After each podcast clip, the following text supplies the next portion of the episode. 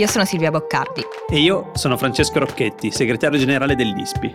Questo è Globally, il podcast di Will in cui grazie agli esperti dell'ISPI cercheremo di dare gli strumenti per analizzare e orientarci tra scenari internazionali in continuo mutamento. Il mondo cambia in fretta e questo è uno spazio per raccontare e capire il cambiamento. La politica internazionale spiegata in modo chiaro. In queste settimane, anche qui a Globally, stiamo parlando tanto di una possibile invasione russa dell'Ucraina. Abbiamo visto che la richiesta russa di impedire all'Ucraina l'ingresso nella Nato è stata rifiutata, che la tensione sembra diminuire ma che le truppe sui confini continuano ad aumentare. Che l'invasione ci sia o meno, sul fronte energetico abbiamo un problema.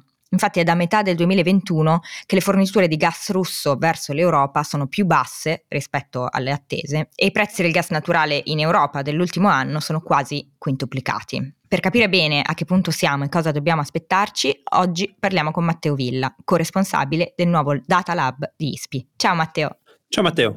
Ciao a tutti. E benvenuto nella nostra puntata di Globally per parlare di energia. Allora, Grazie in Europa quanto dipendiamo dal gas russo?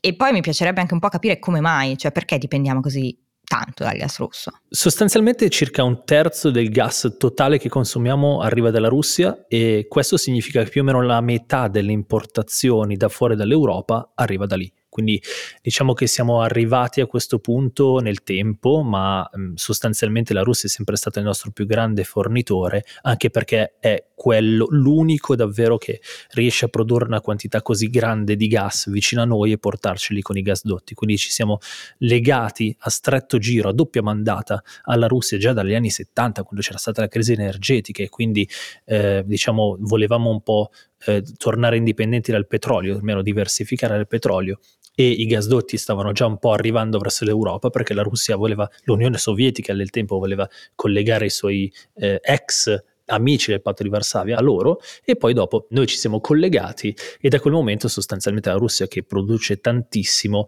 è rimasta il nostro grandissimo partner. Eh, non ci siamo mai più separati. Praticamente mai, anche se l'Europa ci ha provato più volte, ogni crisi che si ripete l'Europa dice dovremmo diversificare, ma siccome è molto difficile, malgrado adesso negli ultimi vent'anni ci sia anche il gas naturale liquefatto, quindi ci può arrivare anche il gas dal mare, sostanzialmente i gasdotti russi restano la nostra unica alternativa alternativa economica, chiamiamola così. Chiaro. Ma quello che tu dici per l'Europa vale anche per l'Italia? Assolutamente sì, anzi l'Italia è stata nel 69 è stata il primo eh, paese dell'Europa occidentale a importare gas russo e da quel momento non ci siamo più svincolati o comunque insomma eh, ci piace arrivare eh, a livelli molto elevati di, eh, di, diciamo, di rapporti con, con, la Russia e di importazioni di gas, tanto che eh, siamo i primi dell'Europa occidentale eh, a dipendere così tanto dal gas russo. Uh, e sì, quindi in realtà il 42% della nostra energia prodotta arriva dal gas e di questo sostanzialmente quasi la metà arriva dalla Russia. La metà del 42%?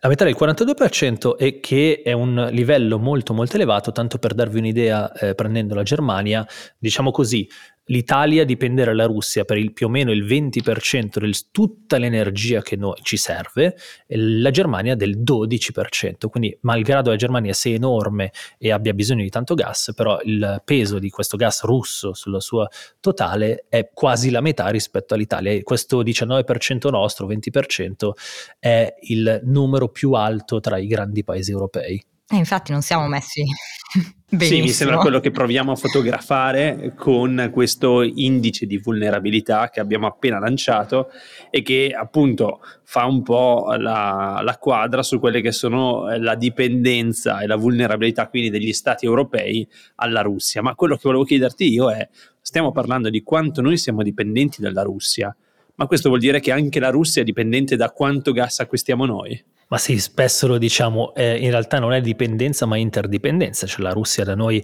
eh, ricava almeno 70 miliardi di dollari l'anno, insomma entrate importanti, anche se poi ci confondiamo sempre, siccome la Russia è un grande esportatore di gas, pensiamo che arrivino tutte le entrate statali da lì, in realtà il petrolio vale ancora moltissimo, vale almeno il doppio rispetto a quanto gas gli entra, però ovviamente insomma, una, è una risorsa fortissima per il loro bilancio statale, però devo dire una cosa, eh, nel breve periodo c'è un'altra cosa che tendiamo mm-hmm. a, a dimenticare, dimenticarci, cioè che eh, siccome la Russia è il nostro più grande fornitore per l'Europa, se la Russia chiude un po' i rubinetti, non necessariamente ci smena, e cioè negli ultimi sei mesi la Russia, diceva benissimo Silvia prima, ha, chiuso più o meno del 25% delle sue forniture, ma se uno fa un piccolo calcolo, siccome i prezzi sono quintuplicati e gran parte del prezzo russo del gas, diciamo di oggi, eh, è contrattualizzato sulla base dei prezzi spot, scusate un po' tecnico, ma tanto per farvela breve, risente tanto di questi prezzi quintuplicati, significa che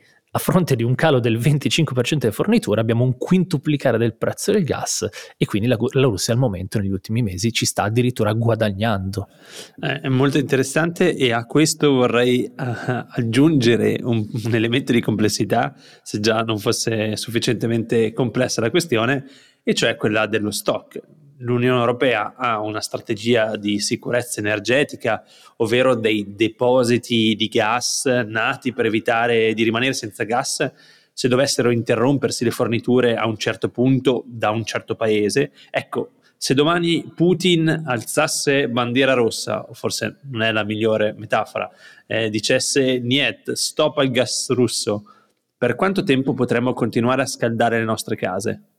Guarda, ci salva il fatto che l'inverno sta un po' finendo, cioè abbiamo scavalcato ormai il punto di, eh, diciamo, di metà inverno e ci sta salvando anche il fatto che gennaio in tutta Europa sia un po' più mild, no? come Omicron Caldissimo. Covid. Sì, è vero, esatto. caldo.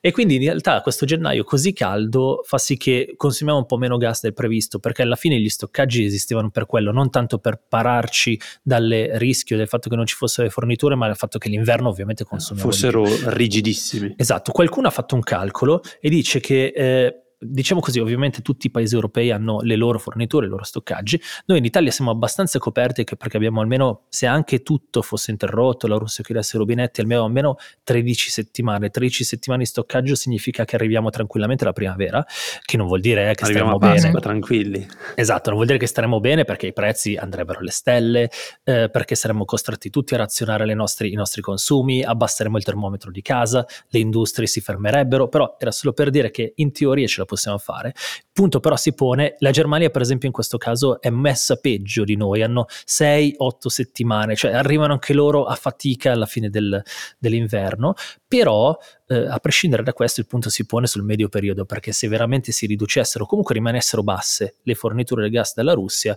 eh, poi l'inverno torna a settembre-ottobre, quindi eh, che certo. facciamo? Eh, sì. Ma scusami, in tutto questo, se, se la Russia effettivamente invadesse l'Ucraina, a noi che cosa potrebbe accadere, cioè che cosa dovremmo aspettarci a livello energetico? Chi è che ci potrebbe aiutare? Ma allora, intanto se la Russia invade l'Ucraina non è detto che le, tutte le forniture si interrompono, attenzione che perché già eh, buona parte delle, di ciò che passa dall'Ucraina potrebbe passare per gli altri gasdotti che già esistono. Eh. Quindi i russi stanno tagliando un po' dappertutto. Ci sono quattro gasdotti grandi che passano di lì, ce n'è uno che passa per l'Ucraina, uno per la Bielorussia e arriva in Polonia, uno che è il famoso Nord Stream che collega la Russia direttamente alla Germania passando per il Mar Baltico e poi quello sotto che, passa dal, che se ne parla poco si chiama Turk Stream passa dalla, arriva da parte della Russia, arriva in Turchia e poi sale su.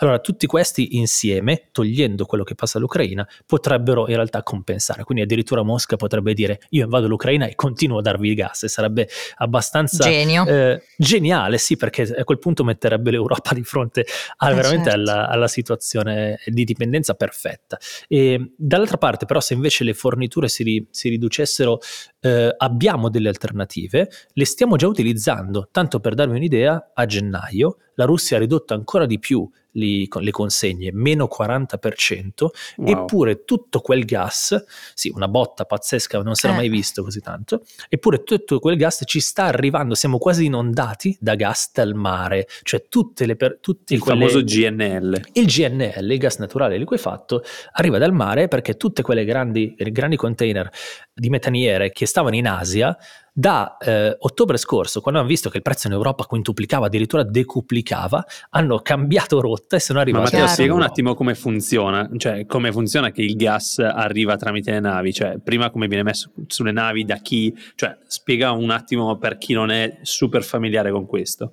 Eh, sostanzialmente, eh, fino a pochi decenni fa non è impossibile utilizzare una tecnologia del genere, ma adesso si comprime molto forte, si raffredda molto forte il gas, quasi allo zero assoluto sostanzialmente. Eh, diciamo un gas, lo sapete, potete immaginarvelo se vi ricordate qualche eh, lezione di chimica, compresso è pochissimo spazio quello che occupa, quindi puoi mettere tantissimo gas eh, all'interno Silvia, tu di... che eri una diciamo, di chimica ti ricordi queste cose? Chiaro, Certo, esatto. me lo esatto. ricordo. Mi ricordo anche le bombole dal dermatologo del, del gas è, è fatto. È come il gas propano liquido. Per cose che non racconteremo, ma eh, sono successe anche Aiuto. quelle quando a 12 anni andavo in piscina. Ecco.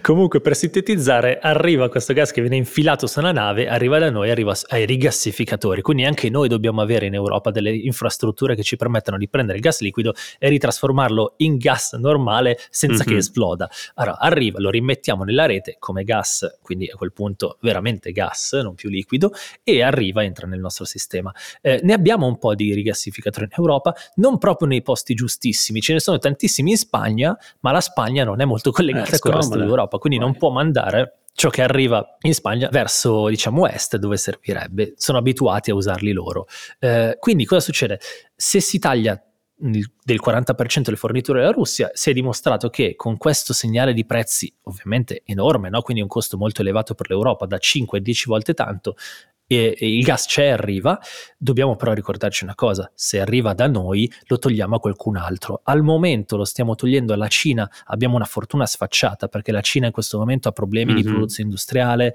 eh, ha un po' rallentato C'è le minore domanda sostanzialmente quindi, in Cina. Esatto, e quindi il nostro aumento di prezzo fa sì che eh, le metaniere siano arrivate da noi, ma se invece la Cina avesse la domanda di quando cresceva tantissimo, eh, sostanzialmente il prezzo dovrebbe essere quasi doppio, il calcolo è quello, cioè dovrebbe essere aumentato di 10-20 mm. volte il prezzo, cioè una cosa sinceramente abbastanza poco sostenibile nel lungo periodo e ci sta un po' salvando eh, in questo inverno, ma mm, non so quanto sia sostenibile, insomma la Russia resta sinceramente la nostra unica alternativa reale, anche se tutte le volte parliamo di dovremmo diversificare, eccetera, eccetera. Beh, um, molti dicono sì, bello, uh, la Russia in questo momento ci sta dando meno gas perché ne sta dando ad altri, lo sta dando alla Cina, eh, lo sta dando ad altri partner, adesso tu hai detto la Cina ne ha meno, lo sta dando al Giappone, ma la domanda che volevo farti è il gas è così, così facilmente e velocemente spostabile da una parte all'altra del pianeta, dall'Asia all'Europa, oppure stiamo parlando di contratti di lungo periodo e soprattutto gasdotti da costruire? Assolutamente, ciò che dici tu è la seconda, nel senso che eh, tutto il gas che arriva alla Cina e al Giappone passa per gasdotti che non c'entrano proprio nulla con quelli collegati uh-huh. all'Europa e anche tra l'altro da giacimenti, viene preso da giacimenti che non sono collegati. C'è un po' una, una minaccia diciamo, che la Russia ci fa e cioè sta costruendo poi vedremo quanto ci metteranno, un gasdotto che parte proprio da quei grandi giacimenti siberiani che arrivano in Europa, la prima volta che sarebbe un collegamento diretto da lì alla Cina e a quel punto uno potrebbe dire ah, avrebbe un'alternativa. se non le diamo cioè, all'Europa sarebbe una minaccia reale. Per ora è soltanto mm, sì. eh, sventolata. Sì è molto sventolata e oltretutto non sappiamo bene quanto eh, economico sì. sia spostare tutto quel gas per così eh, tanti sì. chilometri. Anche da noi eh, ci passano migliaia di chilometri ma noi abbiamo un'infrastruttura già tutta pronta e bella pronta. Invece di lì passi anche tra l'altro ancora più al gelo rispetto all'Europa non è esattamente un clima temperato quindi insomma per farvela breve il gas non è fungibile in questo caso e anzi la Russia ha degli impianti di LNG mm-hmm. anche loro, quindi GNL, quindi eh, liquidi fanno il gas e sapete a chi lo vendono? Mm. All'Europa. Genialmente hanno deciso di togliere alcune cose dal, insomma, dalla loro infrastruttura fisica, il gasdotto, e hanno detto, ah, siccome costa 10 volte tanto il gas, ve lo rivendiamo Andiamo a 10 a volte. qualche soldo Ma, in Europa. Cioè, veramente questo è geniale. È bellissimo, ne hanno poco, quindi non è che ne arrivi tantissimo, però è molto bello la Francia e eh, il Belgio hanno, hanno accolto alcune eh, insomma, GNL e se lo andate un po' a scorporare, quel 5-6% di GNL arrivato sul totale è russo, quindi ci sono tantissimi... Cinese. No, no, russo, russo, nel senso che arriva direttamente da, dal Mar ah, Baltico. Ah, cioè è gas russo che arriva in Cina, la Cina no, no, lo no, prende... Non arriva in Cina, non arriva in Cina, è proprio la, diciamo, il GNL russo viene liquefatto sostanzialmente nel Baltico.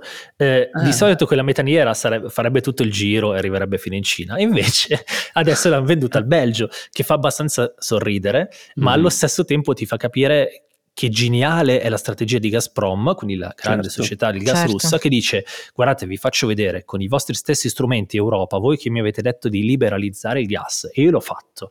Adesso ho tutti i prezzi indicizzati a quelli che si chiamano hub, quindi i, eh, i mercati eh, del, della materia prima non vincolati a contratti di lungo periodo, siccome il prezzo è quintuplicato e decuplicato ve lo vendo col prezzo del lab. Quindi regalo questo gas che costa 5-10 volte tanto e quindi invece di perderci ci ho guadagnato.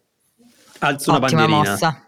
Io alzo una bandierina, un warning, ma domandona. Stiamo passando da una dipendenza che era quella dal petrolio, eh, da cui ci siamo detti che volevamo liberarcene anche per eh, garantire una transizione energetica e sostenibile ha un'altra dipendenza che è quella del gas, che sicuramente è un'energia più pulita, ma sempre stiamo parlando di un'energia non rinnovabile che ha un impatto sul pianeta.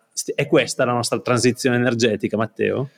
Eh, in parte sì, ma devo dire un po' inevitabile, nel senso mm. che noi lo sappiamo che le rinnovabili sono anche molto variabili e quindi qualcosa, almeno al momento, finché non troviamo un modo molto, diciamo, abbastanza futuristico, magari non lontanissimo dal tempo, ma di rendere commercialmente economiche le grandi batterie che servono per accumulare la corrente prodotta, purtroppo mm-hmm. sprechiamo un sacco di corrente che non possiamo immettere nel sistema quando il solare, l'eolico producono tantissimo e poi non ne abbiamo a volte. Quindi il gas eh, provate a immaginarvi la fiammella del gas a casa, la stessa cosa della centrale elettrica a gas è, è lì, cioè la si accende ah, sì. in pochissimo tempo.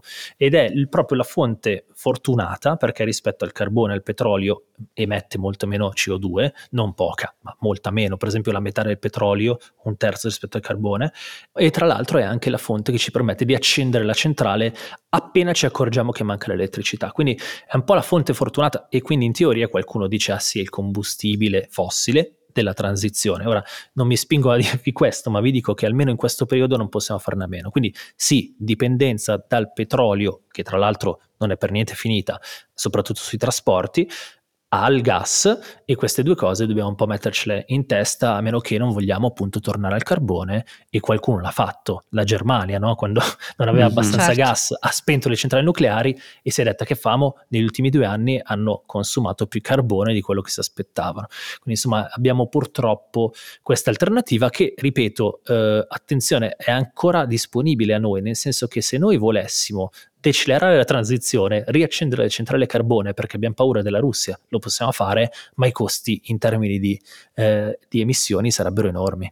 Eh certo. Ma chiarissimo Matteo, ci hai aiutato a fare una mappatura di questa, di questa diciamo, geopolitica del gas che si intreccia tra noi e la Russia e soprattutto incrocia queste tensioni tra Russia e Ucraina che, che ci, ci lascia, che, in cui siamo coinvolti. Siamo coinvolti non soltanto per una questione strategica di difesa, eh, non soltanto perché sono i nostri confini europei, ma anche perché eh, l'accensione dei nostri fornelli a gas, per chi ancora ce li ha o i termosifoni eh, dipendono anche dalle relazioni con uh, Putin, con Mosca. Noi siamo legati, come tu dicevi, da un filo di interdipendenza con, uh, con Mosca e, e, quindi è molto interessante capire come queste cose si intrecciano. Quindi ti ringraziamo tantissimo perché ci hai spiegato una faccenda molto complessa facendola abbastanza semplice, no Silvia?